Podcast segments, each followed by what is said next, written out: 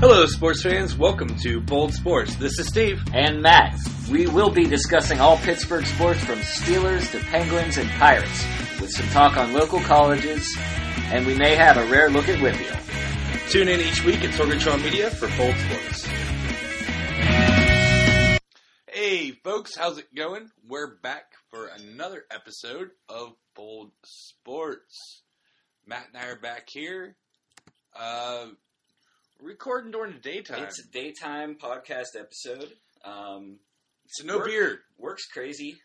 yeah, no No. no beer right now because it's like noon and we both have to work at like three. That's okay. I've, I've still got very sharp opinions Oh yeah. about, about all the sports that, Right. that I've actually paid attention to. And since I read your notes that you made, I now know about other sports that I haven't been paying attention to. Um, how, how was your weekend? busy, busy, um, work wise. Had Sunday off, and Amanda and I went and ate and drank around the city. Mm, that's good. Um, so we spent on some money, and Yeah. you know, started off, you know, because I worked late Saturday. Uh, we started off, uh, I guess around noonish. okay. Uh, taste of Lawrenceville, and then went down the North Shore. Hit, uh, we went down into the Regatta, Okay.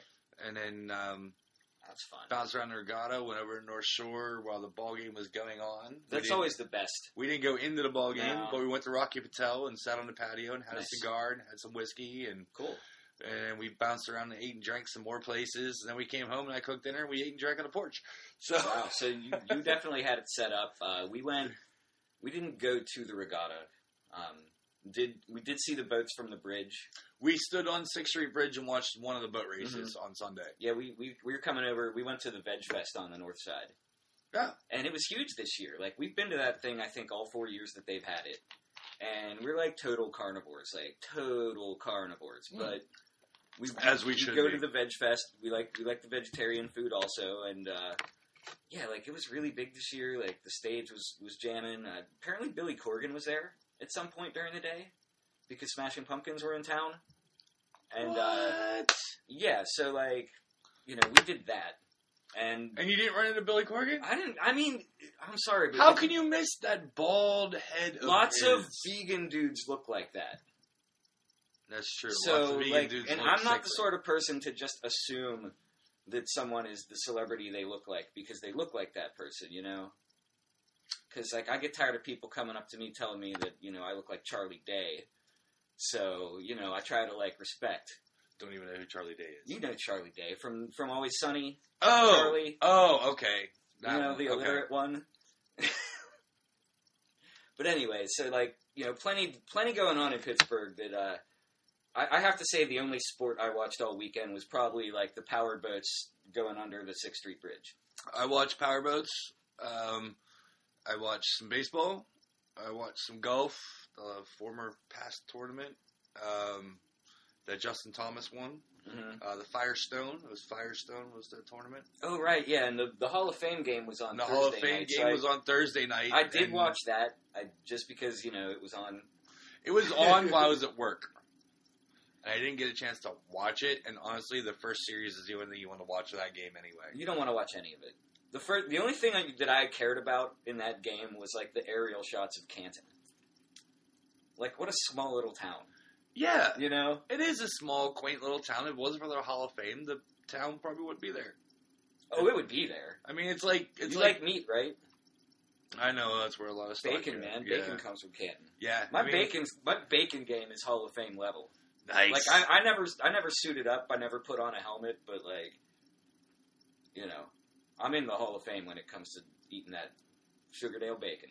nice. So Saturday, this past Saturday, apparently the Hounds played. Yeah, they did. They did, and they had a one 0 win over uh, Toronto Football Club two. yeah, they're. I mean, it's, it's a scrub team. Right. They're not good. I know. Um, They were the, at Highmark Stadium. Win, uh, the midweek win over what was that? Charleston? No, Mhm. Richmond. Richmond Kickers. Yeah, they beat Richmond midweek. Um, Toronto. So they were at High, Highmark Stadium. There was a lone goal scored by Neco Brett in the 81st minute. Uh, the Hounds had 58% of the possession uh, with nine shots, and four of those were on target. Uh, the Hounds do head east uh, to take on the Bethlehem Steel at 5 o'clock kickoff uh, this Sunday. Uh, the Hounds have moved up in this back in to second place um, in the group. Uh, there's 21 matches played, 11 wins, 7 draws, 3 losses. They have 40 points, 26 goals for, 10 against, and a 16 point differential. It's outstanding. Um, Goals against. the, the lowest goals against in the USL, Yeah. not just the group, the USL. Mhm. That's. I mean, that's a. It's a big deal. You know, in soccer, it's called a clean sheet as opposed to a shutout. But you know, to be racking that many up is just remarkable. And um, you know, good for the Hounds. I'm, I'm excited to see them play Bethlehem. Um, well, don't they get some trophy, right? there, there's like a, a Keystone Challenge. yeah, the Cup. Keystone Challenge Cup. um, that, you know has to do with the overall record among the teams from Pennsylvania. So th- this is part of that rivalry. Um, you know, Bethlehem Steel, like that, the name goes back to like pre-professional days. Like there was literally just a, you know, like a company team. It was people who worked at the factory, and, Oh, right and they played and they played in the Open Cup because back in those days there wasn't a professional league to organize like any sort of like league or you know for a trophy. So if you wanted to, you know, be the national champion of soccer in the in the U.S. in like the fifties, you know, like you had to just enter the Open Cup. And um, Pittsburgh actually had a couple teams that were really good. There was a Harmarville team, and there was a team in like uh, South Fayette. So you know, like the soccer history. This is this is all I know about Pittsburgh soccer history in terms of this is that Harmarville and the, the area in South Fayette called Morgan, it's out past where you work a little bit Okay, on like uh, Miller's Run Road, okay. and it's just a little like coal patch town, and it was like teams of coal miners who got in the tournament and you know made it to like the finals. Like Morgan won, Morgan Strasser is what they're called. Like they won the cup. I wanted like sometime in the late forties. And then Harmarville like went to the finals like two years in a row in the fifties. I think they might have won one, lost one. Um, and that's why the Open Cup's so interesting, is because like it's it's still contested by amateur teams. I mean, obviously, like once they get up against USL and MLS level talent, like they tend to go away. But like a couple years ago, the Hounds played just like a like a like a team from Chicago that was like a bunch of Croatian dudes, nice. And you know, like they got to you know play like a real live. The pro University of Pittsburgh intramural soccer. I don't. I you know like I'm not sure if university teams could could go in it. But they're intramural. Yeah, I think that'd be interesting. They should do that because like what if what if like North Carolina entered the U.S. Open Cup? I, I somebody liked my suggestion. Recording right now. I'll call you back.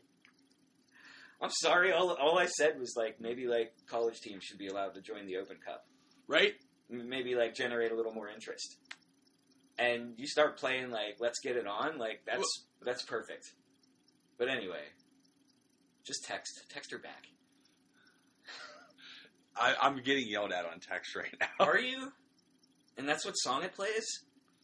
That's Amanda's ringtone. Oh, oh, so she tried. Okay, so she called you and you didn't answer. So, well, you know, there's probably like drafts like saved of various like, you know, why aren't you answering my phone calls? Texts, right? Or do you, or you know, you hit the button, it's just like, I am on the car, or like, you know, or in Gmail, it's like all my all my fantasy emails. It's just like I'm in. I disagree. You know, so like, we don't have to vote anymore. You just like tap the button. It's it's amazing. But um, you know, ha, such is life. So we're excited about the Riverhound, Steve. But I, I have to say personally, like English, English Premier League is back on Friday night. This, this Yeah, I did see that. Like English Premier League starts up this weekend. Yeah, fri- they're doing it different uh, this year. They're having Friday night. It's Friday night there. It's like 3 p.m. here. There will be one game, and then there's an early game Saturday, and then like four 10 o'clock games and a 12:30 game. So you have the opportunity to watch four Premier League matches this weekend. Um, just Friday into Saturday. There'll probably be some. I don't know if there'll be any on Sunday. I'm I'm obviously focused on Saturday because Crystal Palace starts.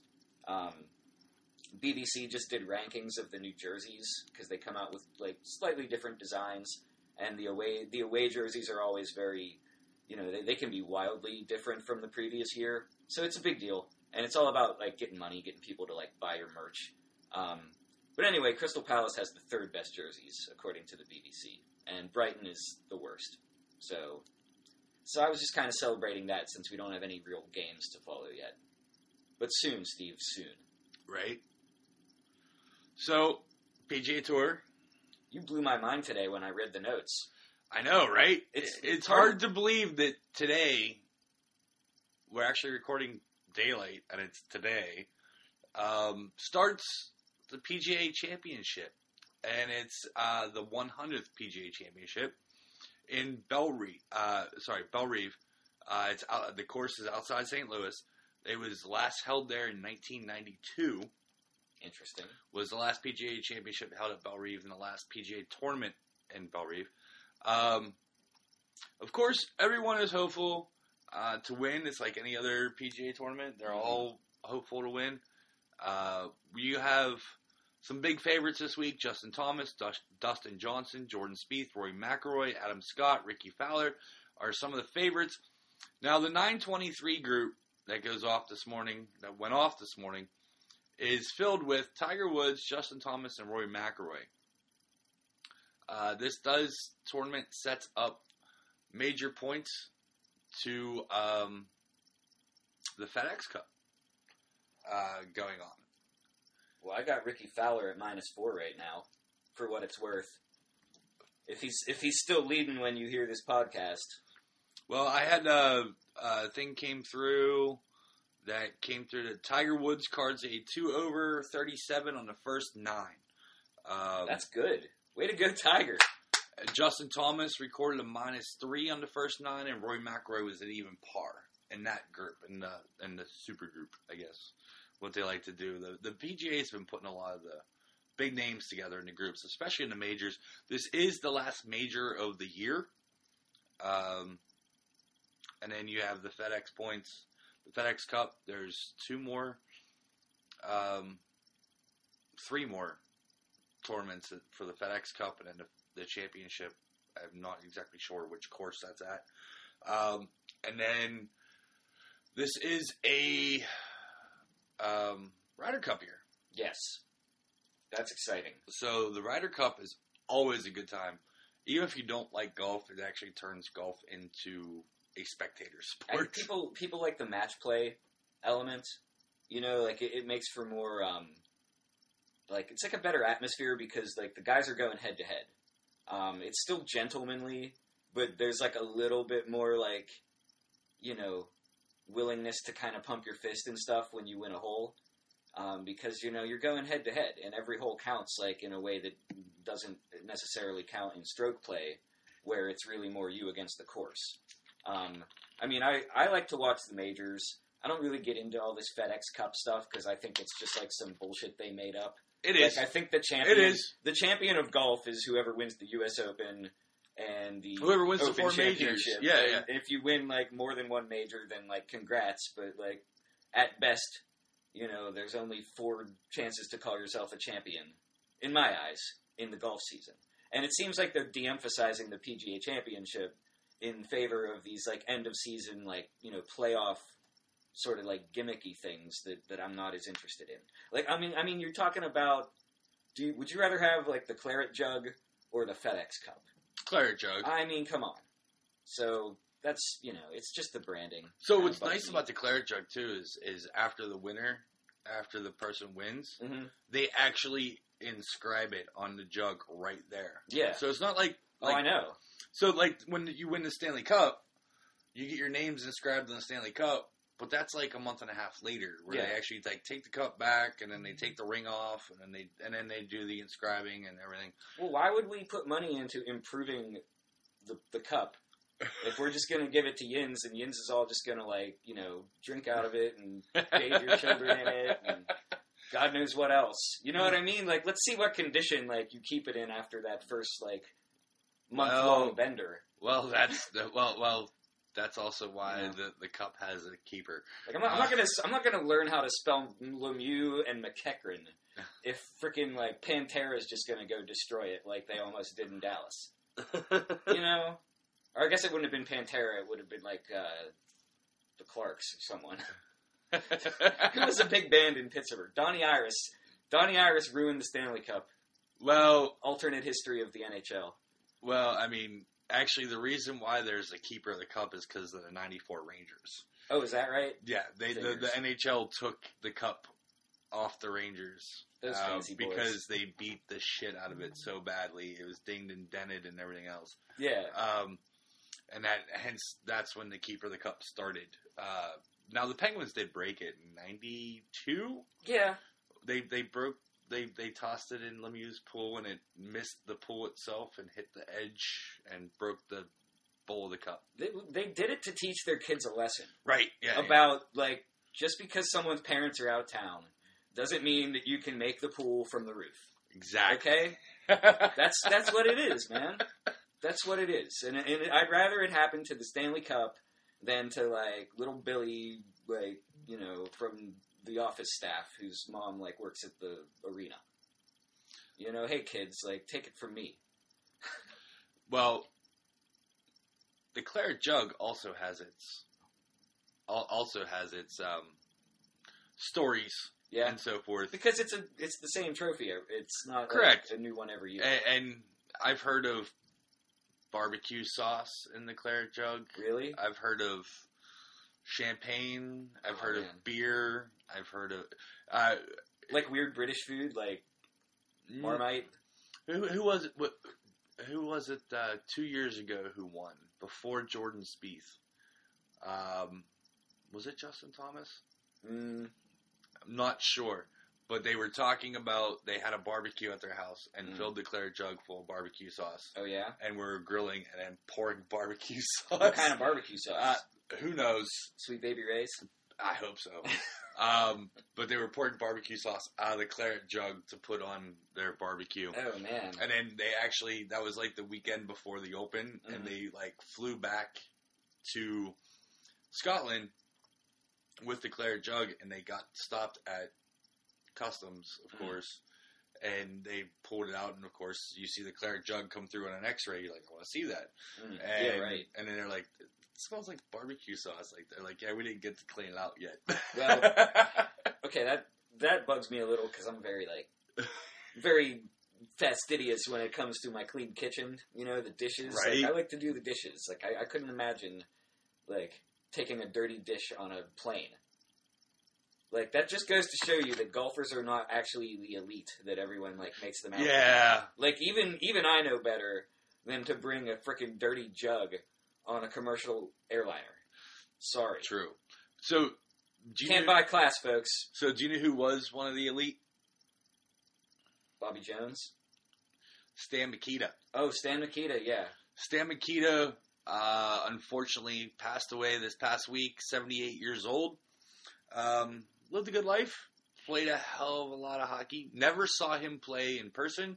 He retired before we were old enough to appreciate hockey. Saw lots of tape. Uh, he was 14th. He, he is currently 14th all time in points, 18th all time in assists, 31st all time in goals, and 40th all time in games played. Multiple Art Ross, Hart, and Lady Byng winner.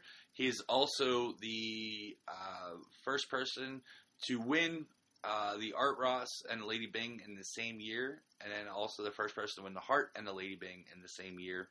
1961 Stanley Cup champion, multiple All Star seasons, ranked number 17 in the top 100 of NHL players. He retired in 1980 and has his number one, uh, his number 21, uh, retired by the Blackhawks, and also has a statue outside of the arena.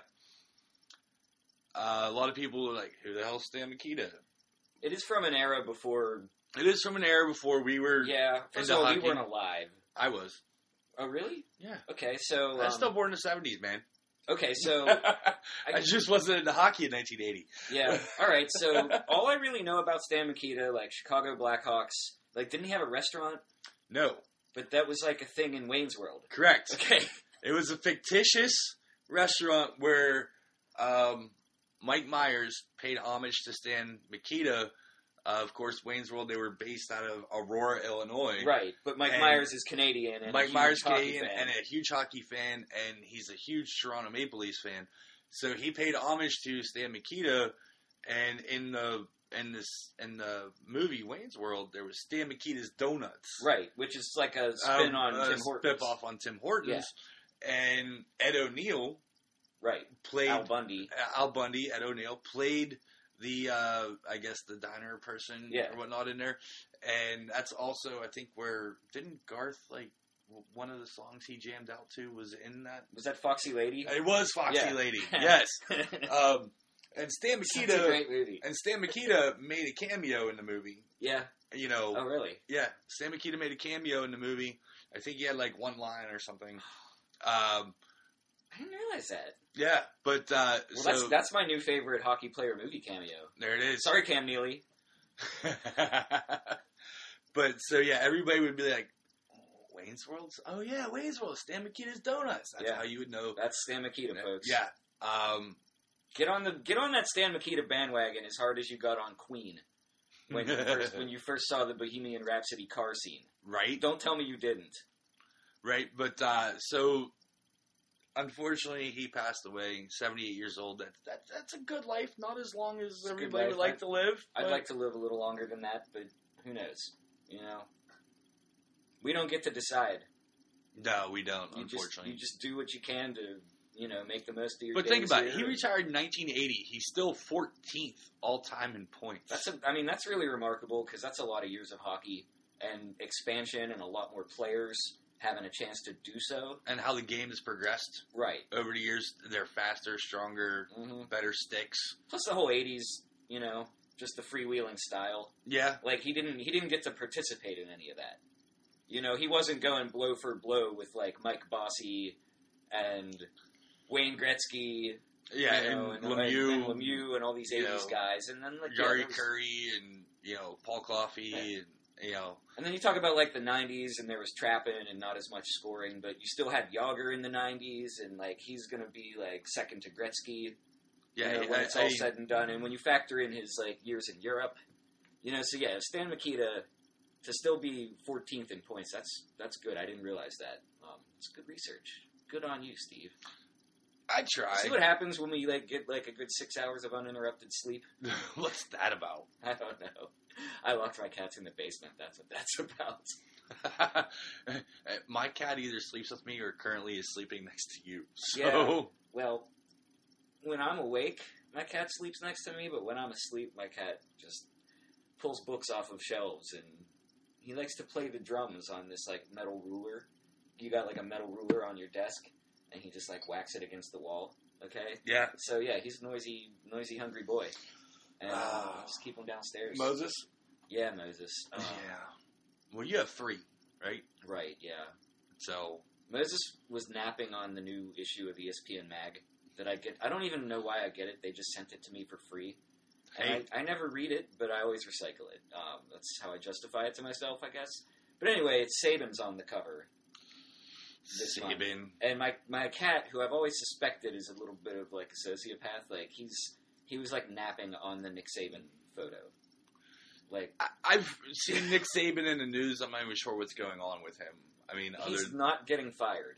he's not getting fired. He's, Well, he's okay, the well, coach that everyone hates, who's Why would probably going to keep his job see? Why would you not? Why would you fire Nick Saban to begin with? because he covered if he covers up for like his staff like being like abusive to their wife. No, no, no. That was Urban Meyer. Right, I'm saying like Nick Saban all of a sudden like actually he's kind of like the the coach we don't like dislike the most. Oh, And I was always I was always 50-50 on who annoyed me more, Urban Meyer or Nick Saban. But I think Urban Meyer's like more bad. Like Saban's still psycho and annoying, and Harbaugh's making a real run. I mean, real run. how is he making a real run? Did you hear what he said about chicken? What did he say about chicken? He said, "Don't eat chicken." He said that like chicken is a nervous bird, and that like if you eat chicken, like you'll be like a shitty football player, and you should only eat like pork and beef, because for some reason, like based on the theory that like you are what you eat, like you want to eat an animal that just like stands in a field all day eating grass until it gets decapitated in a factory, like that makes no sense. But anyway, like have fun at the Chick Fil A Peach Bowl, Michigan. You know they're gonna be coming for you, man. Don't tell them what hotel you're staying at. These people are serious. Oh God, is it the Chick Fil A Peach Bowl? I don't know if it is. It used to be Uh, because knows? that's a great Georgia Southern goody good boy company. no Chick-fil-A. Chick no Chick Fil A's Mormon. They're not Mormon. Yeah, they are. That's why they're closed on Sunday. Mormon's not the only people who like keep Sunday holy, man. No, I swear to God, they're Chick Fil. A's in the South. You're thinking of Bojangles. Don't don't get it twisted. I know the difference between Chick Fil A and Bojangles, my friend. I, I, I swear Chick Fil A is out of uh, is out, is they're Mormon out of Utah, but okay, well, I could be wrong. We have a fact checking break coming up soon, and we'll check that out. Like, you know, it's important, I guess. I don't know. College football's right around the corner, and I'm starting to see. You know, all, all my scoreboards are updating me like when when the games are coming up. Yeah, we got Notre Dame, Michigan. So yeah, like, why are you defending Harbaugh? I'm not defending Harbaugh. Okay. Well, he- he's got stupid dietary opinions, and he's a weird guy, and he like sleeps over at high school kids' houses. What's what's your greatest memory of Jim Harbaugh? Losing, him losing at Three Rivers Stadium. Throwing that fucking seventy yard bomb yeah, I mean, to the almost, end zone. almost broke our hearts. Jim you know, and then and then Captain getting, comeback. and getting batted down in the end zone, and the Steelers go to the Super Bowl, which then we all know what happens whenever uh, you know Neil O'Donnell makes a defensive back MVP. yeah, he's but- the, third, the third best quarterback in Colts history. Give him that. Yeah, Unitas, Manning, and then until Andrew Luck comes around, I, I, guess mean, it would just be Jim Harbaugh. Harbaugh, just because he's probably played more games at this point. Than Yeah, right. I mean, Andrew Luck is he still around? yeah, he's actually supposed to be starting this year. Okay, So I'll try to catch one of his games on the NFL Network's every preseason game. in, until he gets broken again, uh, we'll see what happens with that. But all right, at this point, I guess we're gonna go ahead and take a break, and you get to check out uh, some fun things going on uh, with our friends at Sorgatron Media Studios in Beechview. Do you like professional wrestling? Want your discussions no holds barred? Check out WrestlingMayhemShow.com for all the wrestling podcast flavor you can handle. All right, folks, and we're back. Second segment here. Um, so, how about the Pirates made some more moves? And are you better about pronouncing this guy's name? Because I'm going to butcher the fuck out of it. I say this guy's name all the time. You know, like one of the clients I work for a lot is the Devil Rays slash Tampa Bay Rays franchise. So yes, like Adeiny Hechavarria, shortstop. Adeiny Hechavarria. It's a tricky one. Yeah, that's the that's the uh, proper pronunciation. Um, he uh, the Pirates signed him. Now we do know that he is a complete rental player. He's at the end of his contract uh, and so forth. They did sign him. They gave up a uh, minor league player, um, which I don't even remember who the minor league player was. He's going to shore up the middle infield. Yeah, it's been an issue. I mean, the Pirates are close to last in, uh, you know, defense by some metric that I heard about on the news. uh, but yeah, it's not it's not good, and they just they just invested in two pitchers, you know, and like you can upgrade your middle middle infield, you know, help help Archer out of a jam here and there, and your other pitchers too. You know, but don't don't go spend in prospects to get pitching and then just hang them out to dry. Um, if if you can get a guy as a rental for you know a small price, I mean Tampa's dumping everybody right now. Like they're in a total teardown. They're in the National League East, or I'm sorry, the American League East. Uh, they just lost to the Orioles last night. And the Orioles aren't And the Orioles are terrible. The Orioles are also fire sale mode right now. Um, so you know, no nobody's going anywhere in the East unless their name is Boston. Their Boston's on fire right now. And yeah, the Red Sox are they're on point to win like 128 games. Well, they swept the. Yankees, Four games straight, baby. and the, and someone was whining about how like the Yankees are on pace to win 100 games, and like they have to fight for a wild card, and like boo hoo, yeah, you're like you we're know? on pace to win 100 games, Whatever, and we gotta fight for a wild card. go be a wild card, have fun with that. I don't care, you know, like that's what the Pirates are trying to get. Like I'd be thrilled with a wild card. So um, so the Buckos uh, took two or three from Colorado. Um, you know they've they've been coming back down to earth a little bit, but um, you know they made this deal. They got Archer. He got no decision in his first outing. Uh, did he get the win yesterday? Um, I'm not I didn't. sure. I didn't watch it. I, I didn't see like how his stuff was working, but I listened. I was doing work. I the watched the first three innings, Okay. and then I had to go to work. Yeah, I, I enjoyed Uh, like listening to the away announcers on on the baseball app, and they were, I mean, they were pretty, you know, like they were saying a lot of good things about him. You know, made made it seem like he was, you know, pretty effective, and they were happy to see him. So, um, for what it's worth, the Pirates beat the Rockies two games out of the three game series, and now we got San Francisco coming up. Four games in San Francisco. And I wore my my I picked my shirt today on purpose. You did. This is my Cutch shirt that I that I got in a in a prize basket of Pirates merchandise and some tickets also. Um, and it's kind of cool. It, it first it says Cutch and then the U like slowly morphs into an L, and it says clutch. Yes. So yeah, Cutch is clutch. Whatever. He's a giant now. I still own the shirt. I couldn't get rid of it just because he's on a different. Well, team. speaking of Cutch, um, he is a little surprised uh, in the moves uh, that the Bucks have made, uh, and he kind of wishes that they made some long-term moves uh, to shore up the team while he was still here. is that shade? Uh, I think he's throwing some shade. Is that a little shade? It's a little shade. I mean, he's allowed, right? He's allowed. He's not. He's not in the organization anymore. So I mean, even if he was in the organization, he said some shit. He's fucking Cutch. I hope he was saying it like jestfully. You know what I mean? Like I've I've seen like bitter Cutch and like Well, I mean, I hope basically, he's not bitter anymore. basically the article I read about about it was that he's like, wow, you know, the Bucks made some moves. He goes, that's great. He goes, um, they made some long term moves by signing by bringing in Archer and bringing Mhm. in uh, Kela. Um, but does he realize that like and they're under contract. He's like, they made moves while I was there, and we were in pennant races and went to the playoffs. He goes, they made moves, but they weren't long term moves. They were rental players. yeah Um, you know, bringing in J.A. Happ, Marlon Byrd, uh, Justin Morneau. Those guys all came to the Pirates, but they were on rentals. But were there guys available those years that had like contracts to buy? You know what I mean? Like there might not have necessarily been a Chris Archer available that year. David like, Price.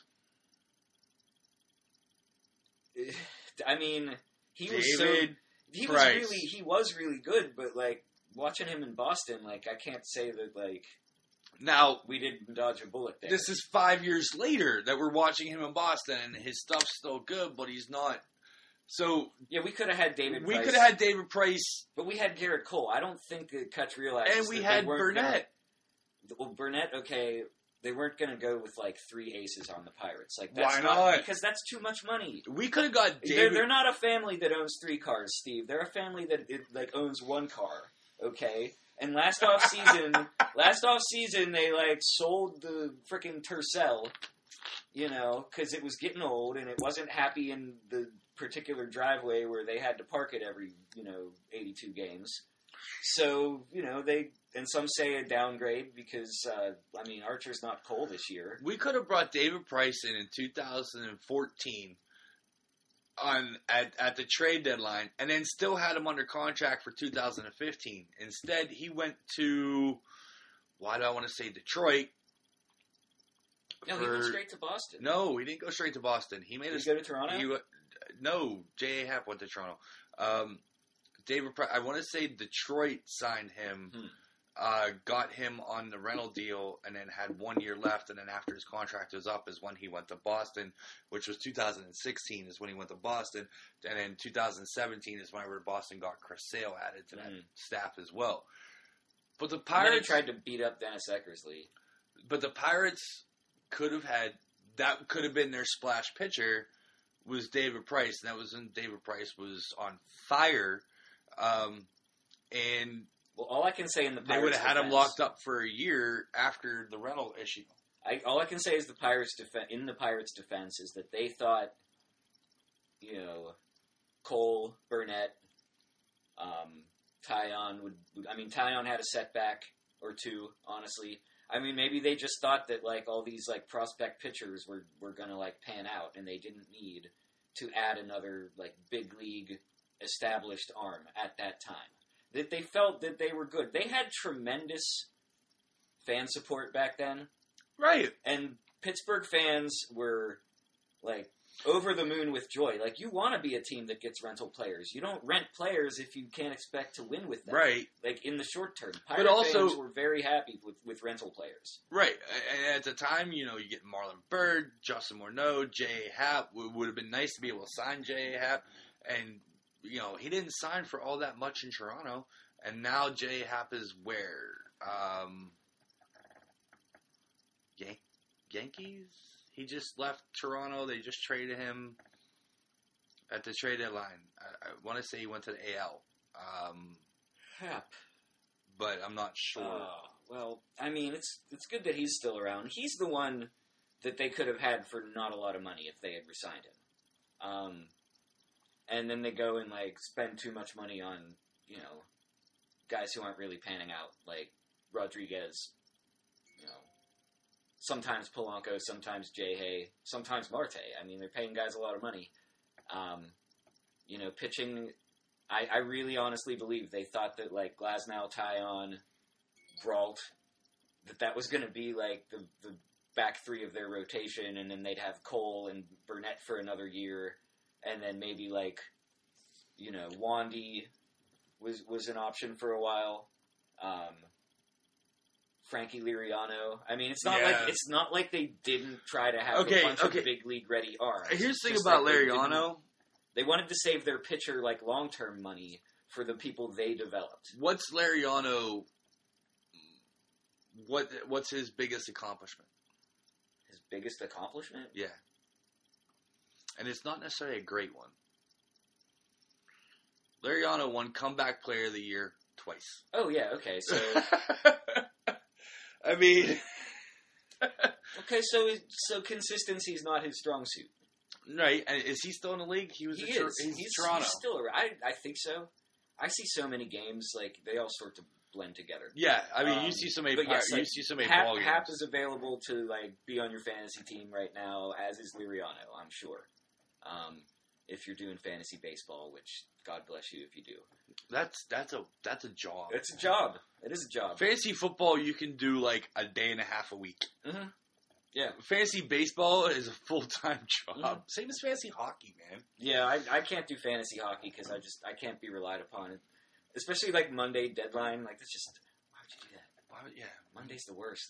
So the Pirates, the guys are out west right now. Um, uh, they're finishing up. They fin- uh, Sorry, they finished up with the Rockies. They took two or three uh, from the Rockies. They head to the Bay Area to take on the Giants for four games, and then they come back home. Um, and then they have two with the Twins, four with the Cubbies, uh, three with the Braves, and then they head back out on the road. And I believe they go to Milwaukee. So they're at see four, three, seven, eight, nine home games. Um, starting next week, they got four. They're at the Giants for, for four. So today's Thursday. So yeah, they'll come back home Monday. I think it's Tuesday, Wednesday with the Twins. Thursday, Friday, Saturday, Sunday with the Cubs, and then they got three with the Braves. Monday, Tuesday, Wednesday they go back out on the road. So I think next Wednesday,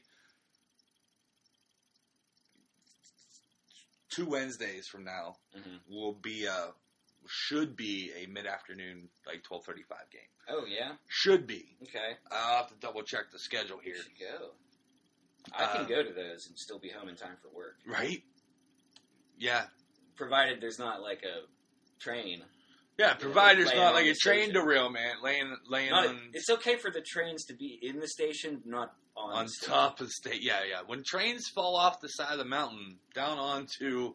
Uh, I could not. I could not believe that, man. So yeah, I mean, Landon and I were out and about on that Sunday, and then and we're down at Lawrenceville to Taste of Lawrenceville, which was a great event, by the way. Um, yeah. And you know, I and I pull up my phone to like take a picture where we were at, and then it said, "Hey, live breaking news." And I open up the Facebook, and first thing I see is a buddy of mine who lives on the mountain. He says, "Well, this can't be good." He Yeah. takes a picture. I'm like, "What the fuck's going on?" And then Kitty K breaks in, and Mhm. Channel Eleven breaks in Oh with, yeah. See, the, I, uh, with the freight train falling off, you know, derailing off the side of the mountain and Yeah. tumbling down onto the trolley tracks at Station Square. Yeah, I got. I my highlight was, you know, showing it to Julia's brother because he he just moved to town uh, for grad school on Saturday, So he's like not even unpacked yet, and you know we're we're gonna. Where do you move up from? He was in uh, Brooklyn. Oh. and then when his he was doing a program in Brooklyn, and when when that ended, he went back to Carolinas for the summer, and he's now starting at CMU. So he's living in Bloomfield, and I got to go pick him up, come over and barbecue because we were we were cooking out anyway. So you know he came over the house and hung out, but we got to actually there was extra traffic on the Liberty Bridge because of all the detours. So I actually got to like sit at that light for a good minute and like show him. And like I love, I always love making people feel welcome by like showing them like, hey, here's local points of interest, and this is the newest one. This is the train crash. You know. so I mean, thank God nobody got hurt. I yes, mean, that could have went very bad. yeah, like I I I use that station Oh yeah. know, occasionally. More the outbound side because I, I ride my bike downtown and then I take the T home.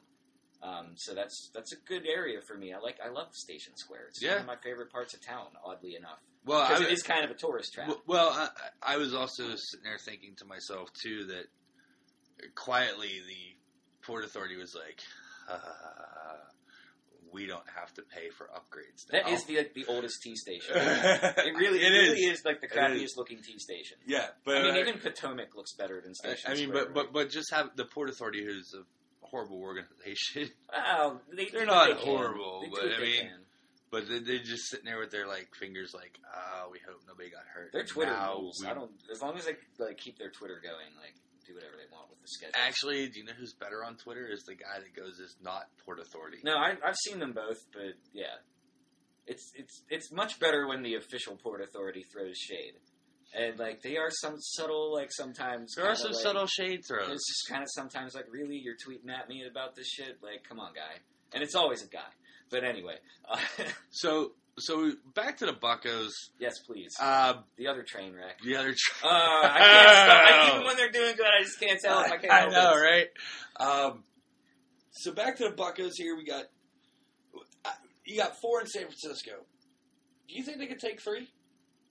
Yeah, I don't see why they can't. I mean, there was talk that the Giants were getting rid of Cutch Oh yeah, the deadline. there was talk that because he was, they, despite upgrading like their left fielder or right fielder or wherever he's playing this year, right. right field. Okay, so despite upgrading their right field, like they didn't upgrade anything else that needs upgrading, and the Giants, I don't think, are contenders right now. No, they? I don't. So, I mean, this is a series that you should expect to take three out of four if you're serious about making a run at Milwaukee and you know Colorado, who we needed to beat two out of three We got to a in the three. wild card.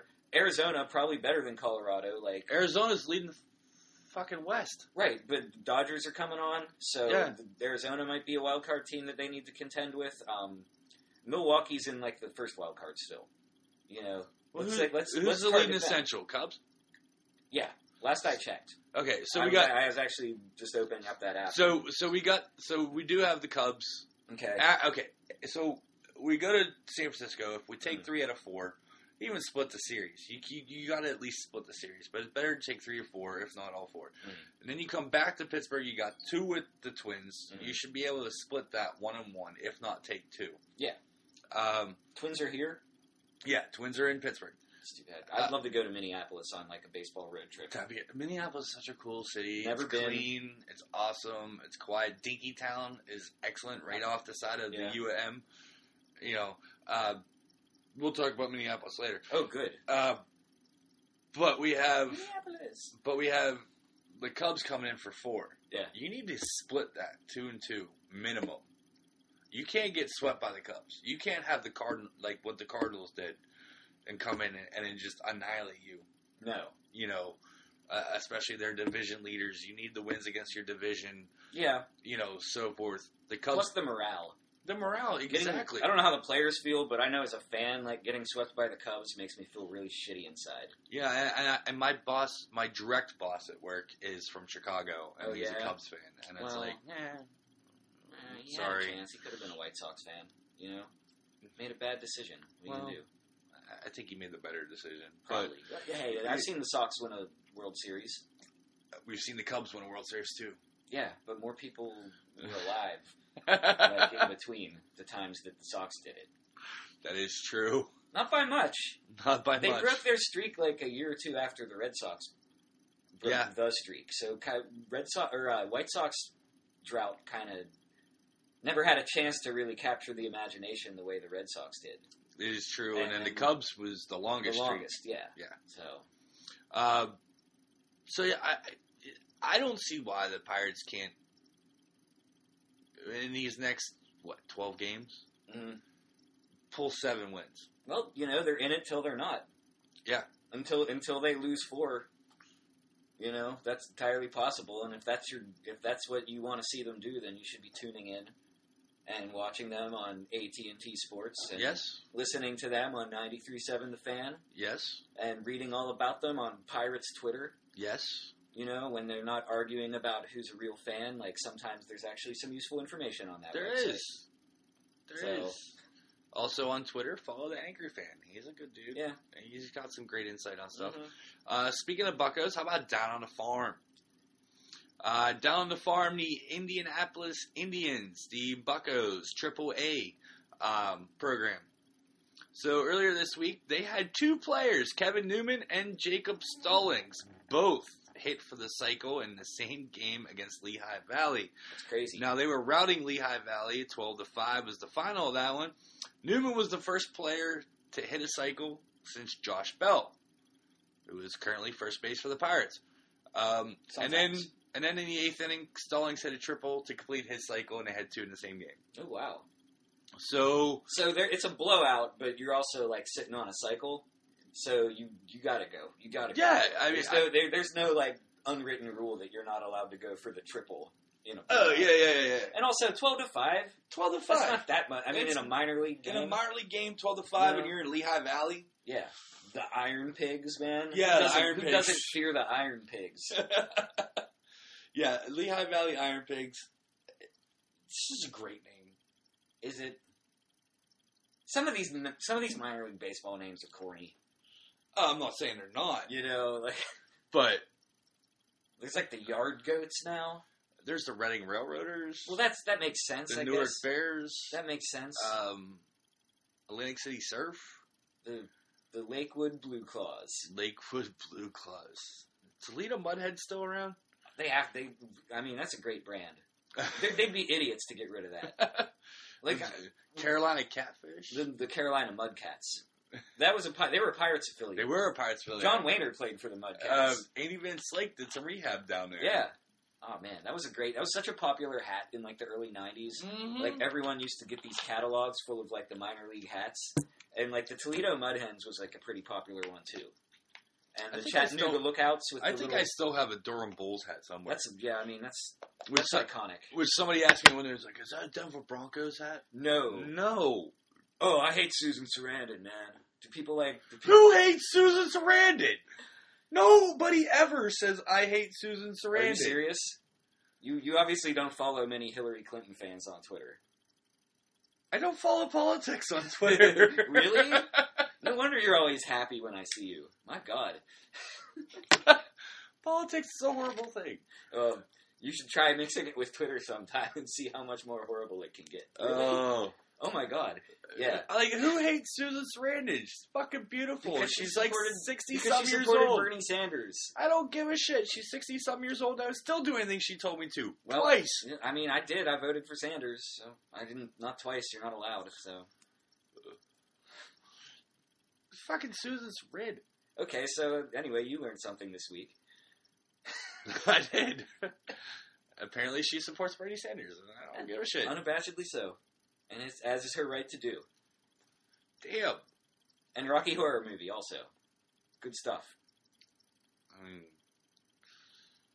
that scene in Bull Durham where she's got the fucking thigh high stockings on and the garter belt. Yeah, that's an old. That movie was like 30 years old, man. Do you know what really makes you feel old? When you realize that Soleil Moon Frye turned 42. What? Punky Brewster? I know, right? Okay, so uh, cool. I mean, we're all getting there, you know. I know, right? But So that chick was only four years older than me on that show. she's like two years older than me, so I mean, okay. yeah. Whatever. Do you remember the cartoon of Punky Brewster? Yes. That she had like that weird pet. Mm-hmm. That was weird. What was that about? So I don't know these two guys down on the farm, Kevin Newman and Jacob Stallings. If they'll make it to the big leagues, What is Newman? What, what's his position? uh, I think he's a middle infielder, and I think Stallings is an outfielder.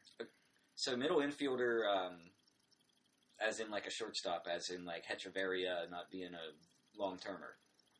Could we see Kevin Newman in the bigs next year? I don't think so. No. Why?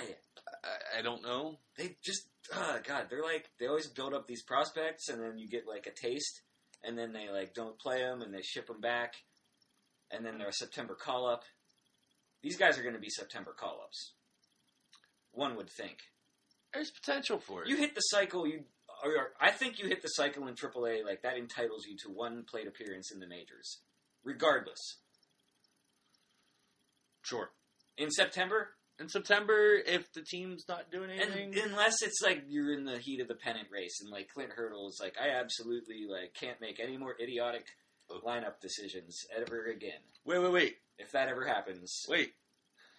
You're n- you, you mean he wouldn't start Sean Rodriguez Maybe. at a 125 batting average maybe he'd for start 15 Kevin, games in a maybe row? Maybe he'd start Kevin Newman once, like on a Sunday or like a. You know, like a Thursday, like twelve thirty game after a long night game. Speaking of S-Rod, after his injury, Mm. he's actually come back and is doing well. Oh, he's Serpico. not man. making any stupid errors. Yeah. He's not making Harrison. His, Harrison made the errors. his batting average. His batting average has come up. I think he's hitting like 269. You know, I mean, I've always liked Sean Rodriguez. I mean, he looks too. like he'd shank you in an alley. No, I But- see. Okay, so here's the thing with Rodriguez that like it's not about on the field performance for us. Like the people who love Sean Rodriguez, like they love his hair. You know, like you can get your girlfriend to watch the Pirates with you because of Sean Rodriguez. Um, I also really liked his quote when he hadn't even played a game for the Pirates, and someone stuck a microphone in his face and asked him like how he felt about the fact that some ISIS guy wore a Pirates hat in an ISIS video. And Sean Rodriguez was like, his quote was like, I don't really think the Pirates are ISIS, folks. And it's like, thanks, Sean. Thanks for being the voice of reason here. Like, they are sometimes hurtful, but they are not ISIS. It's not that bad. Um, so, like, we like that about Sean. And, you know, he, he beat up the water cooler, and he's Serpico, and he came back from an injury. And we, we love people who leave and come back. Yes, Um, And- especially and if his you come back to the Pirates. and of all he, and, and he came back to the Pirates. And his first game back, he was in uniform. He was happy, uh, you know, with the guys. And they gave him to 15 innings, and he hits a walk off home run in his first plate appearance as Yeah. a Pirate. So there's, there's a legend behind him that, that doesn't have anything to do with his OPS or his fielding percentage.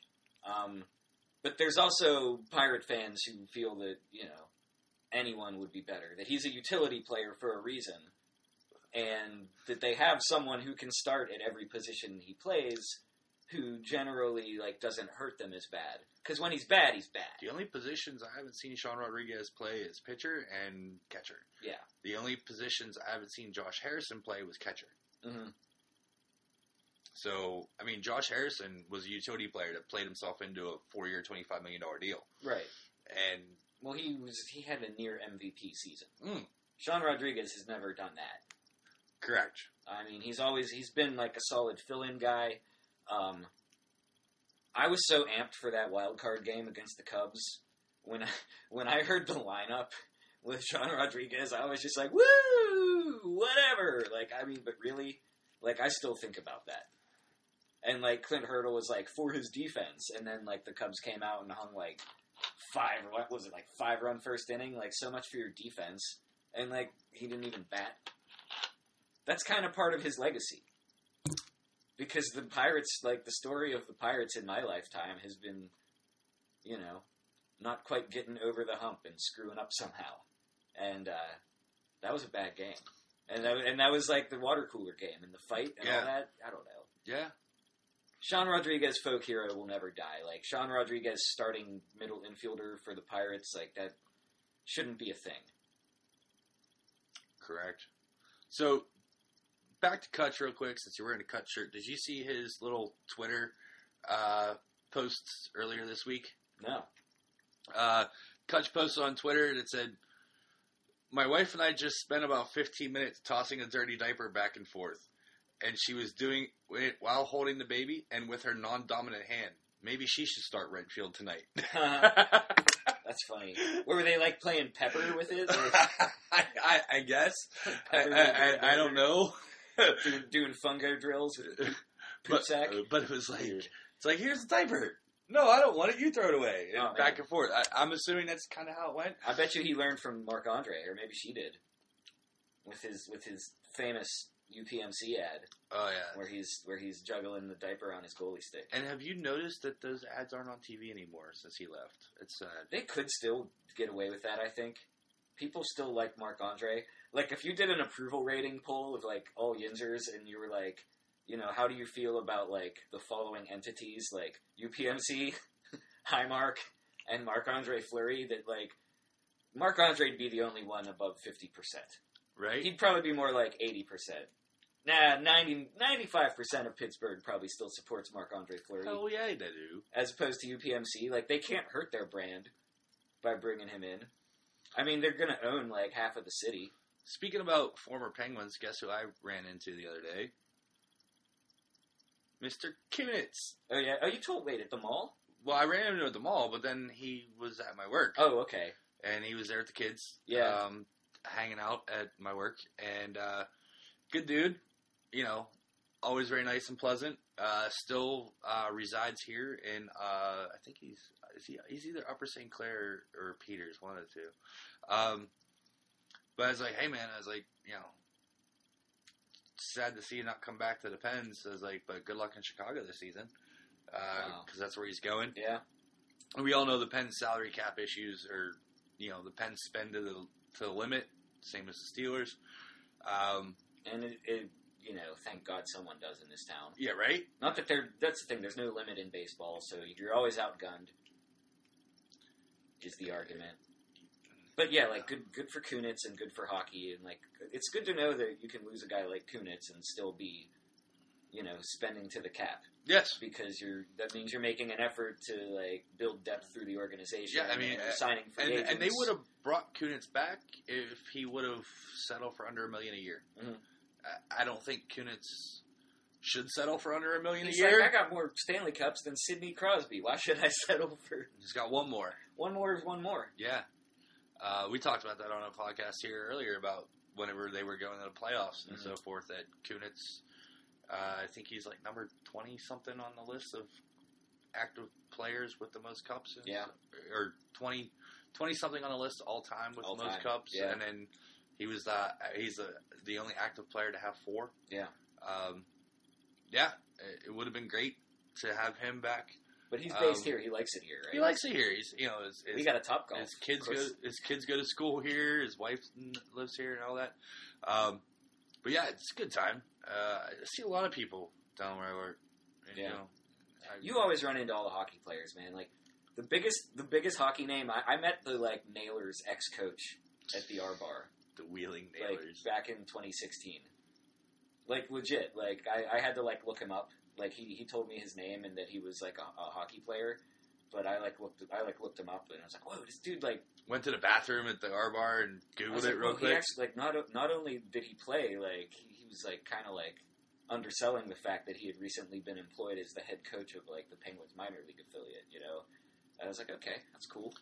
awesome. Forget his name. He was a young guy though. I mean, he was like he was there with like someone we know's like sister, like they were like dating or something. So it was all like a bunch of like forty somethings hanging out at the bar, and like one of them had NHL experience, and the rest of us didn't. All right. Well, we're gonna go ahead and take a break right now, and we're gonna come back and we're gonna spend the final segment on the Steelers. Let's talk tech. Tech news discussions from the people in the industry right here in Pittsburgh. Online, gadgets, startups, and more. Check it out at awesomecast.net. All right, folks, and we're back. Final segment here. We're recording Thursday afternoon. Thursday night tonight. The Steelers' first preseason game against the Eagles out in Philly at Lincoln Financial Field. Oh man, the defending champs. Defending champs, you know, I, I believe the Eagles had to open up their preseason against the Steelers as defending champs on multiple occasions. So, role they reversal. Yeah, really? Yeah, Out of uh, out of the six times they've what? Do you have data going back to the seventies, uh, it was or is this more like anecdotally from No. two thousand five? And I just don't. no, it was uh, seventy nine. The preseason game was against the Eagles. Um, after the Steelers won in seventy eight, and then eighty was the um, preseason game. Steelers Eagles after the Steelers won the seventy nine Super Bowl. And I believe in 05 they didn't open up against the Steelers, but they did play them in the preseason. Yeah. So That actually means absolutely nothing, of course. Yeah, right. Because it's preseason It's preseason. Uh, we're not even going to see Antonio Brown. We're not going to see, of course, Le'Veon Bell because he's not in camp. Uh, We're not going to see Nick Foles because he's not an Eagle anymore. Nick Foles isn't an Eagle anymore. Is he? I No, Nick Foles is still an Eagle as far as I know. Same Well- as Carson Wentz. Really? He's staying the backup?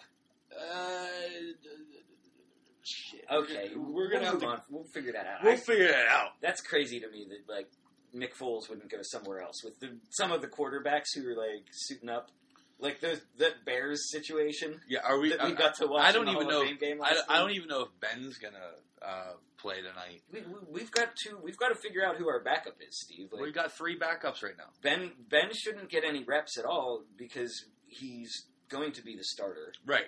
Um, he he's already got the chemistry. They, it's not like they have new receivers.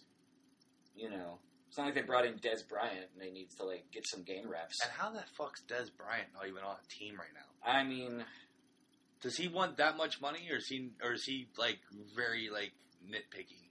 I don't know. Um, I mean, I'd Dallas wanna go- did kind of fuck them. I'd want to go to a contender. I'd want to go to a contender I mean- too. I'd want to go if I was Dez Bryant. I'd want to go to Pittsburgh. I'd want to go to New England. If you're in the AFC, if you're in the NFC, I'd want to go to like the Rams or Green Bay. Uh, you know, I don't know about that one. Uh, AB though uh, was back in practice uh, after some soreness. T.J. Watt has a hamstring issue. Vance McDonald has a foot issue. So what I'm going to be looking at in these preseason games is um, Pitt Star, Quadree Henderson. Oh yeah, Apparently, he's been making an impact on special teams as a returner. cool. So I mean, a lot of these guys, the best way that they can make the team is on special teams Cool. and that's just how you do it. Yeah. And then also to get put on practice squad. Um, there's a guy on the team. He's a wide receiver. He's wearing number 15. His name's Trey Griffey. He's out of Arizona. He was drafted by the Colts. Uh, he was on the Colts practice squad. Miami picked him up for like a month and a half and then released him. The Steelers signed him to a, uh, you know, trying to make the team contract, I guess. Mm. Um, what do you know about Trey Griffey? I don't know anything about Trey Griffey. Here's the best thing about Trey Griffey. His dad's Ken Griffey I was gonna say I, I only know the name. I recognize the name. Yeah. His dad's Ken Griffey Jr. Okay. Um, his grandfather, of course, is Ken Griffey. Yeah. So after I started So researching, he's got Western PA, like Yeah. Still, Stiller Town, Still Valley, Mon Yeah, Valley. yeah, so so how about Ken Him Griffey? Jesse James. Ken. Griffey Jr. and Ken Griffey Sr. were both born in Donora. Mm-hmm. Who else is from Donora? Stan the man. Stan the Man Musial. That's right, man. So there's some like little chemistry Yeah. there, you know, uh, so forth. I Uh, went to Donora once on a lift ride as a driver. okay, I was just say, did you go there? That's a hike, man. That's a, that's the only time doing that job I ever touched three counties on one trip. Well, most people in Pittsburgh, when they hear Donora, are like, oh yeah, I saw them play down at Rib Fest. Yeah, right. Yeah, yeah. They're a band. There's, there's a band called Donora. There's a band called And, Donora. uh, you know, I wonder if people people from not Pittsburgh like might see their name and be like, Donora, what kind of band is that? But we all know it's Donora because we're from the Western PA. yeah, I mean, it's also we have North Versailles. I mean, you know, it happens. Yeah, it happens. There's Exactly. Du Bois. I mean, It's Du same Bois, thing, Yeah. uh, what about the girls? right? I know, right? But uh, but no. So I mean, you got some guys on the team. Uh, Not like we like we said. There's not a lot of yeah, jobs. There's not a lot of jobs. Number two quarterback is the most interesting position battle. yeah, number two and three quarterback. I mean, and in the Eagles' case, apparently number one quarterback still isn't settled because Nick Foles is still with the Eagles. right? It it was such a foregone conclusion after the Super Bowl. I just kind of tuned out the NFL offseason. I think I just assumed that Nick Foles ended up in like Minnesota or like No, Minnesota's Carolina? got um, Fuck, who's miss the the Redskins dude? Oh, The the Redskins. Kirk Cousins. Kirk Cousins. That's and, who. And, and who do then, the Redskins have? uh, fuck, dude from Kansas City. And the Baltimore Ravens have Robert Griffin III. RG three. No, they have RG three. They drafted the dude from Louisville, Lamar Jackson, Lamar Jackson, and then they also have, of course, um, Joe Flacco. Joe Flacco, who I think is on his way out. But none of those quarterbacks are as good as Nick Foles, in my opinion. you are So- correct.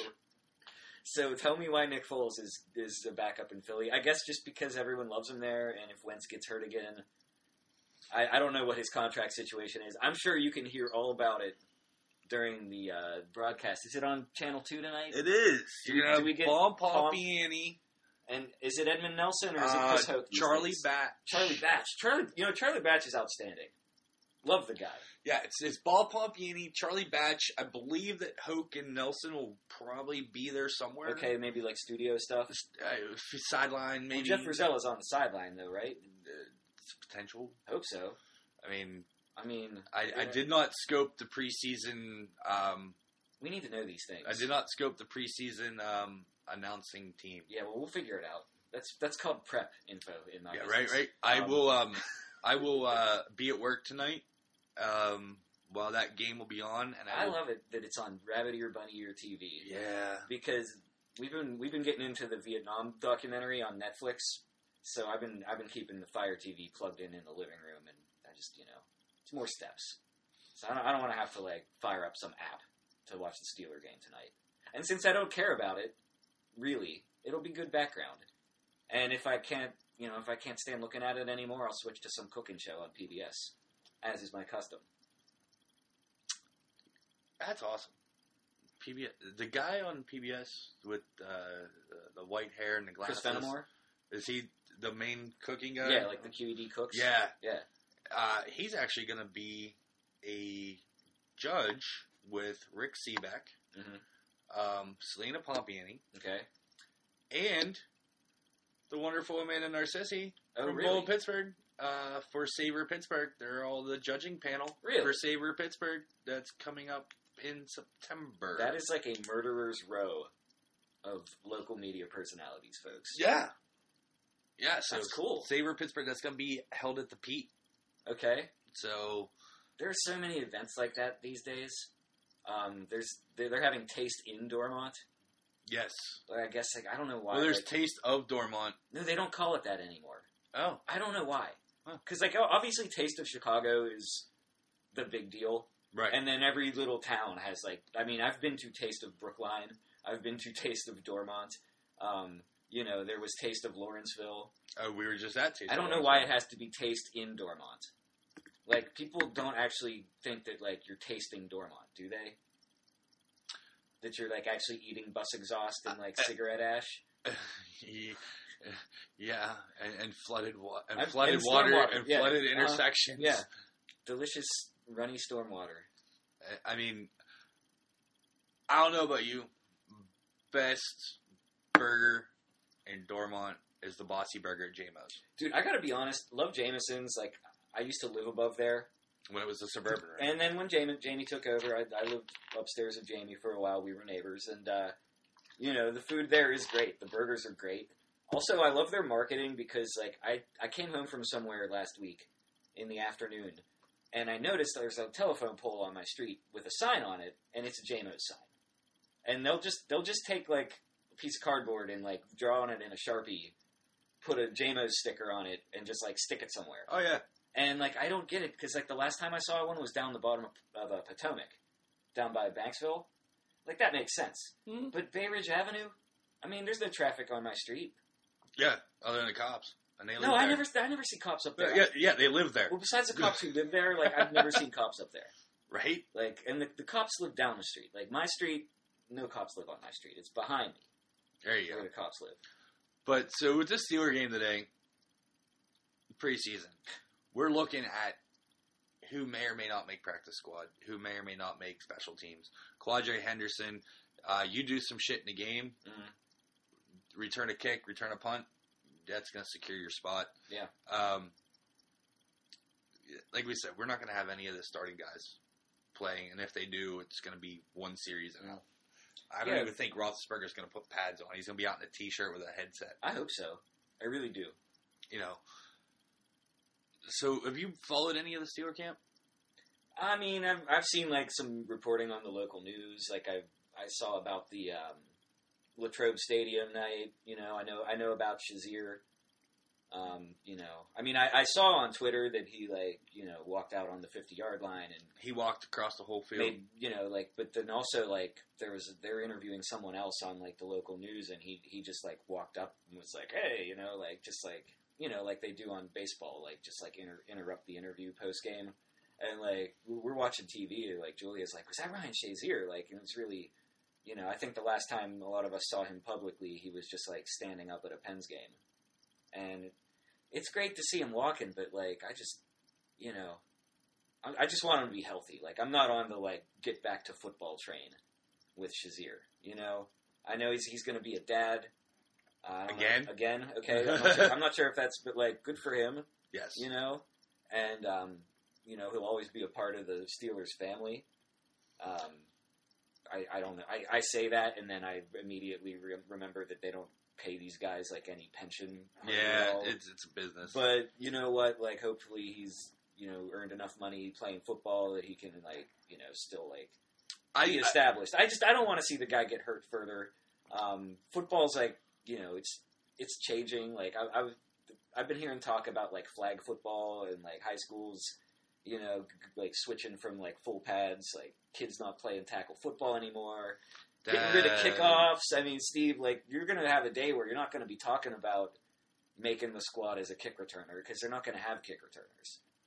you Yeah, it's, it's and this this is the context of football that we're like we're getting excited about because that's what we do this time of year. I, I mean, they, they, they already moved the kickoff forward right. so that the ball, when you kick off, goes pretty much to the end zone, and there Yeah. is no kick return, and they start on the twenty. Right. They start, they moved it to the It's twenty-five. to the 25 now. yeah. So if you're gonna do that, you might as well just say, "Here's the ball on the twenty-five. Let's go." Well, why not use the ball still- on the 20?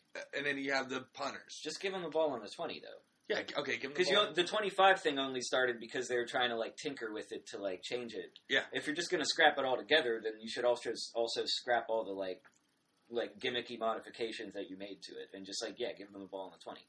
You know, because like an 80 yard touchdown run, you know, you don't get a chance to like get an 80 yard touchdown run after a touchback. You know, it's gonna it's gonna change like records and stuff.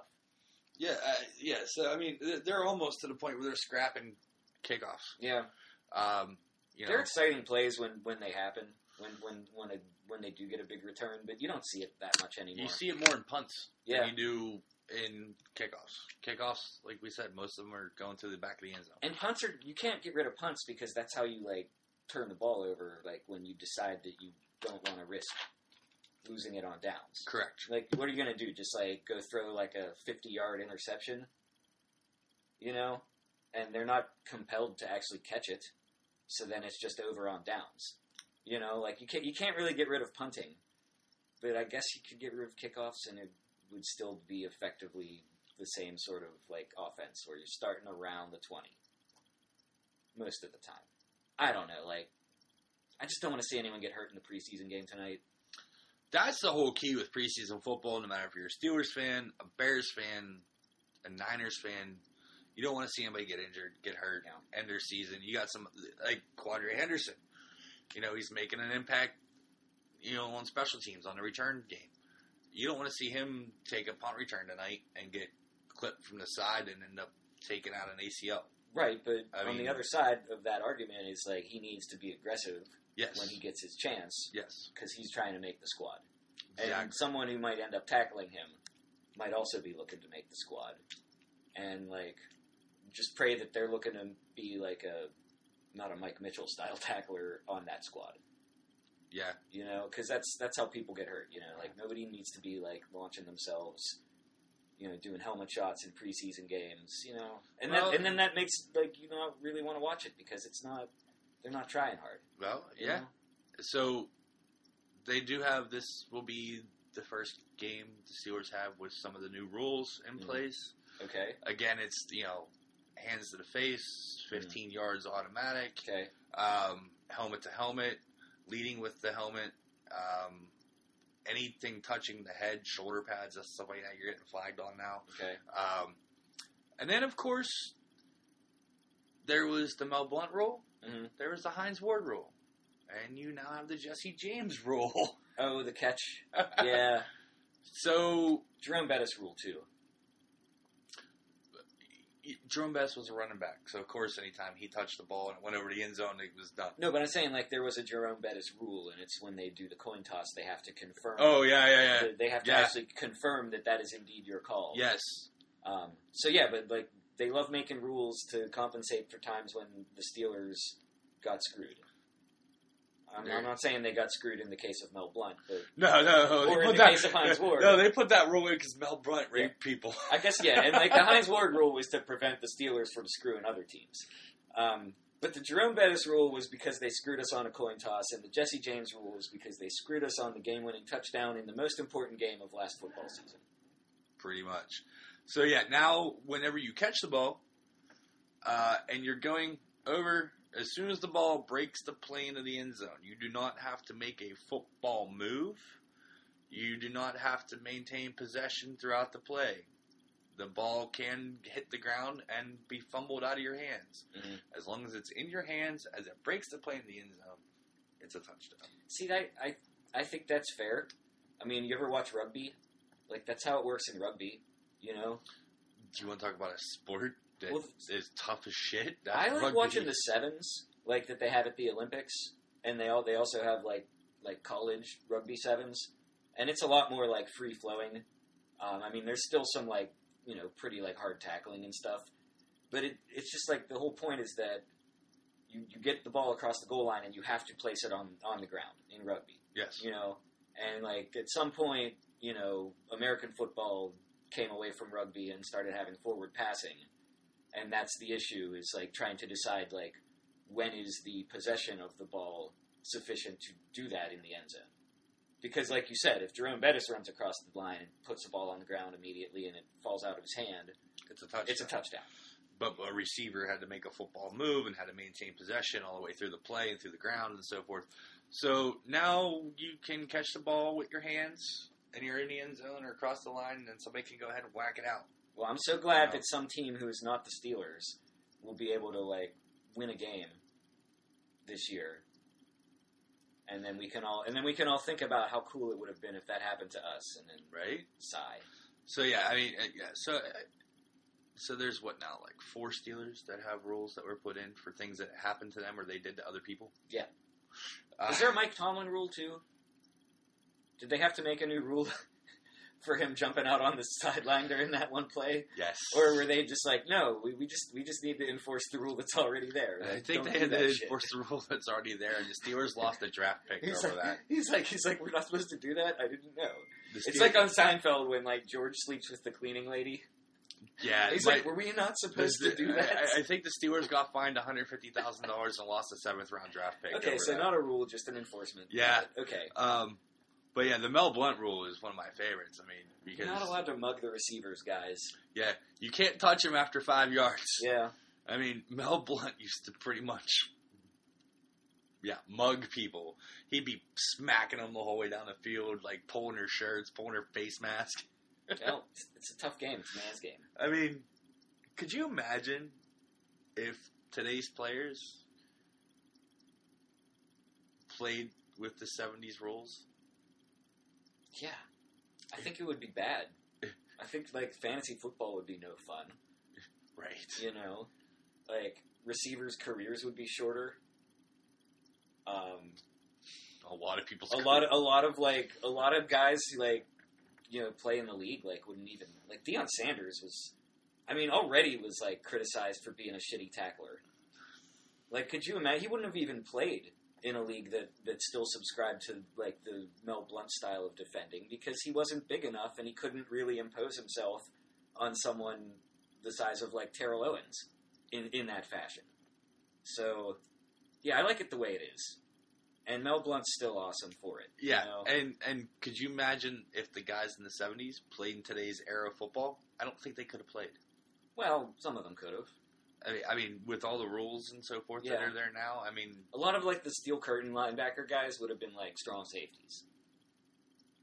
I mean, I watched, I watched some of the old clips like on NFL Network whenever they go through and show like the old games and stuff, Mm. and it's like you see a play that happened, like, wow, Mm. that was like, like, like, just dudes like choke slamming people. Yeah, And by the way, folks, if you're not old enough to remember Three Rivers Stadium or Veterans Stadium or Riverfront Stadium, those were cement floors Mhm. with a carpet rolled over top Yeah. of them.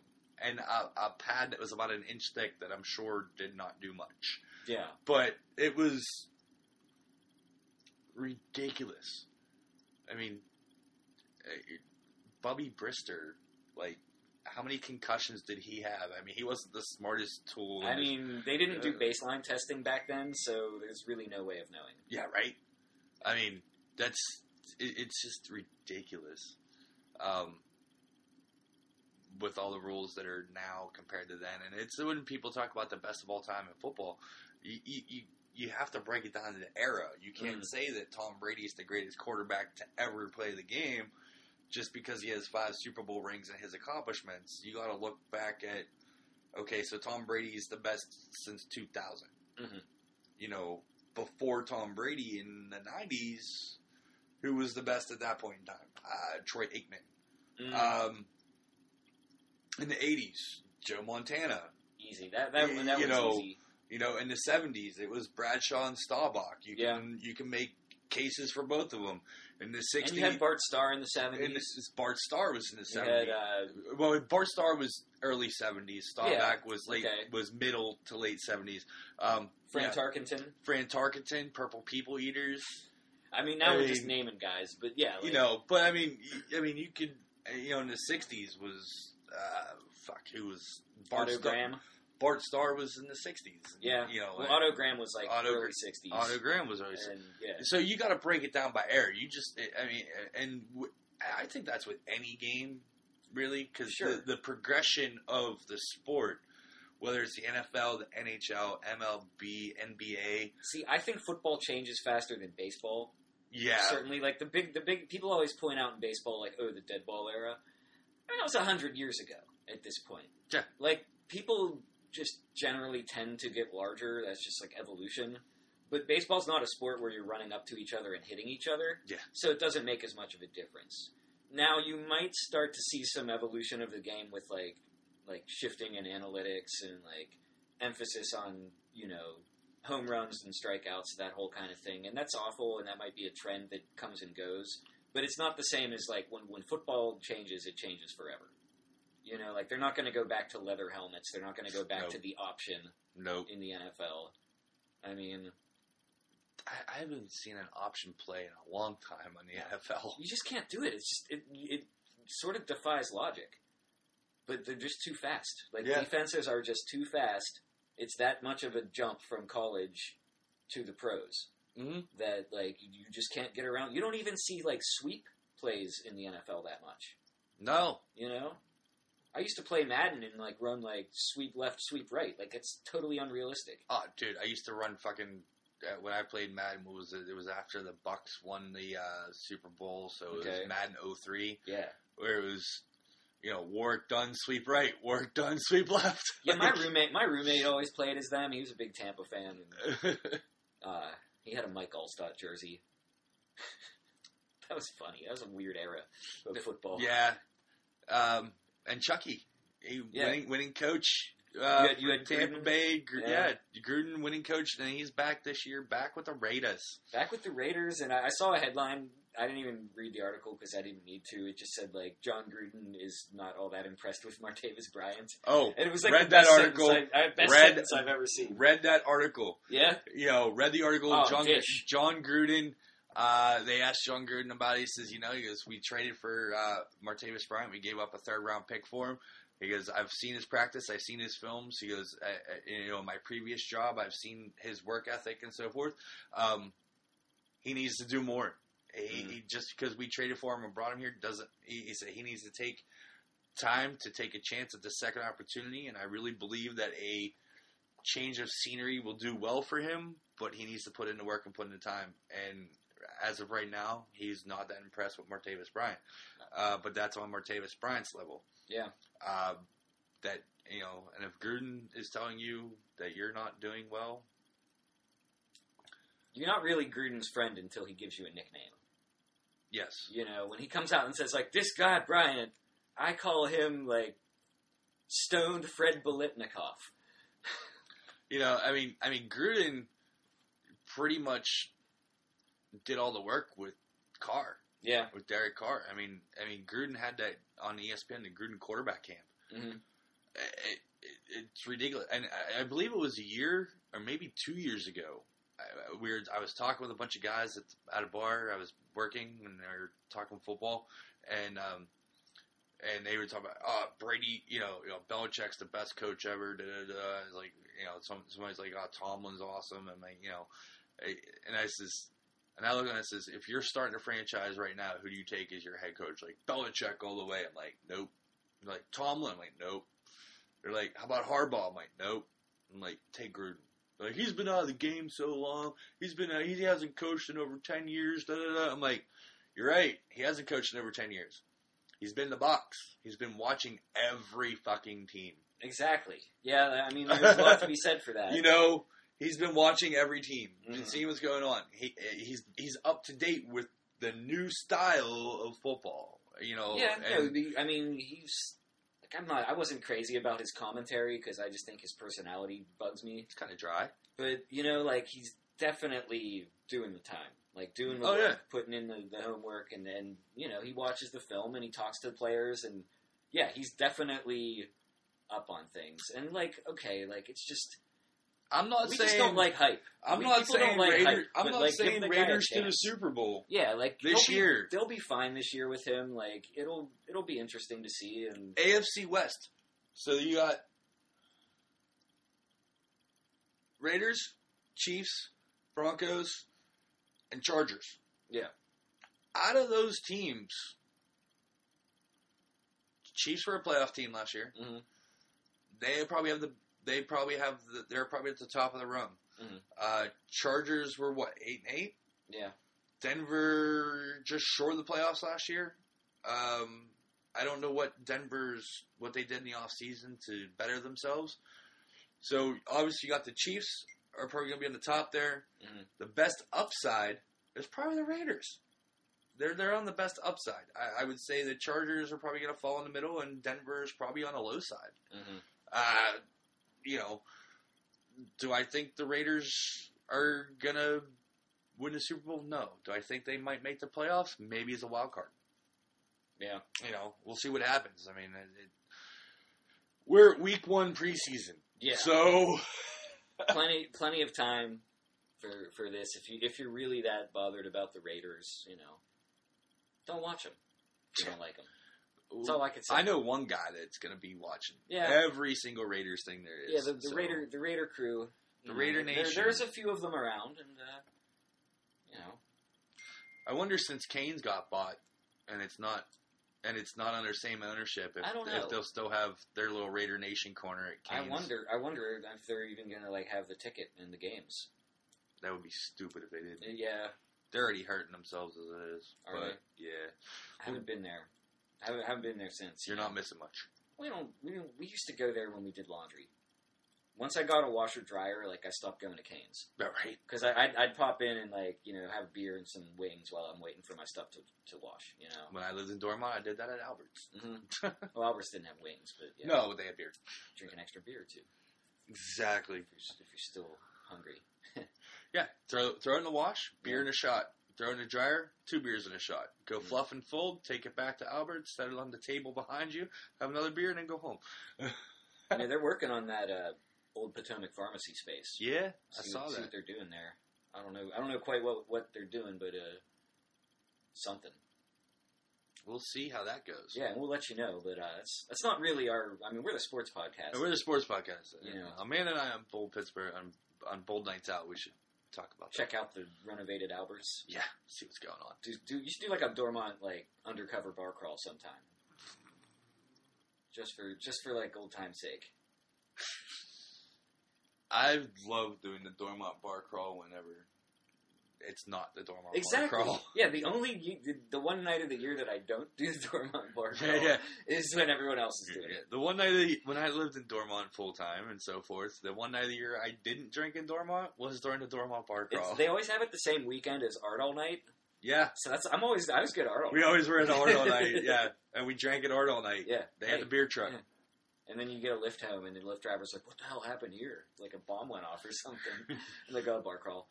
The Dormont bar crawl support the pool. Yep, There it is. swim, swim. All right, so what are you uh, looking forward to this weekend? Anything good? Pirates Giants series. Pirates Giants series is a big one. Premier Um, League soccer. You're on Premier League soccer, we got The Brookline Breeze is Saturday. It's a 5K. I may be running in it depending on how I feel when I wake up. I will be manning a lemonade station on the boulevard sometime after the race until we run out of cups or ice or water. And don't forget this Sunday, uh, the Riverhounds travel east uh, to take on the Bethlehem Steel. It's a five o'clock kickoff, so I'm off Sunday. I might actually be able to watch that one. Yeah, check it out. Um, I don't know if they do the watch parties. They, they should be doing. They've been doing them at uh, Smokin' Joe's for away games. and what's better than the South Side on a Sunday afternoon? Nothing really, Yeah, unless you hate motorcycles. If you just like despise motorcycles, like probably don't go down South Side on a Sunday. I'm good. Yeah, I'm good too. No, I'm good. It's fine. Not not my thing, you know, but to each his own. Yeah, one of the sexiest. I like sound- drinking with bikers. One of the sexiest fun- they're sounds fun in to the talk to one of the sometimes. sexiest sounds in the world is a Harley with straight pipes. Yeah, okay. But uh, you know, uh, PGA Championship this weekend. oh yeah, that, we got a lot going on. We this got a lot weekend. going on this weekend, If and you like um, soccer and running and golf, soccer, running, golf, baseball. baseball, Um, preseason football, who nobody likes preseason football, but it's there. it's there. Um, still, still got some summer left, folks. Get outdoors. Go out and play golf yourself. Go, go play some golf. Go for a bike ride. Go Go, for a bike ride, go swimming, go run your neighborhood. Yeah. Um, happy belated birthday to Mr. Sidney Crosby, turning 31 Yeah. years old this Eight- week. Eight seven. Eight seven. How'd we miss it? Yeah. Um, belated birthday. Belated, belated birthday. Happy birthday, Sid. Happy birthday, Sid. All right, folks. That's going to be enough for Matt and I. We'll be back next week for you, and hopefully we'll have some beers while we do it next Some time. beers and Not that we couldn't have beers today, but neither one of our bosses would like us coming into work after having a couple beers during podcasting. my boss wouldn't even know, honestly. Yours wouldn't. Uh, Mine would. I just talked to my boss for the first time in like three months on Monday, so I'm, I'm good for a while. Working from home, folks. Can't beat it. Working from home. But you know what? Like with great power comes great responsibility. You know, so I do not drink before. I- I If I work from home, I'd be shut down quickly because then I would be considered a speakeasy. Good point. You'd be like one. You'd be like one of those bars in the hood that's like just in someone's house. Someone's basement. It's like just like a ba- uh, like a basement with like a beer sign yeah. and like a regular old screen door. If the green light is on out front, Yeah. we're open. Ha. All right, folks. Have a good week. Enjoy it. We'll talk to you guys soon. Peace out. Hey, Yins, thanks for listening to Bold Sports. You can always listen at Sorgatron Media on Stitcher, iTunes, wherever you uh, love to listen to podcasts. Make sure to catch us every Wednesday for your recap and breakdown of your favorite local sports and news of the weekend for the upcoming game expectations. You can contact us at Steve Renault on Twitter, at MMTacy on Twitter, or at BoldPGH on Twitter. Hashtag Bold Sports. Bold Pittsburgh on the Facebook or boldpgh.com.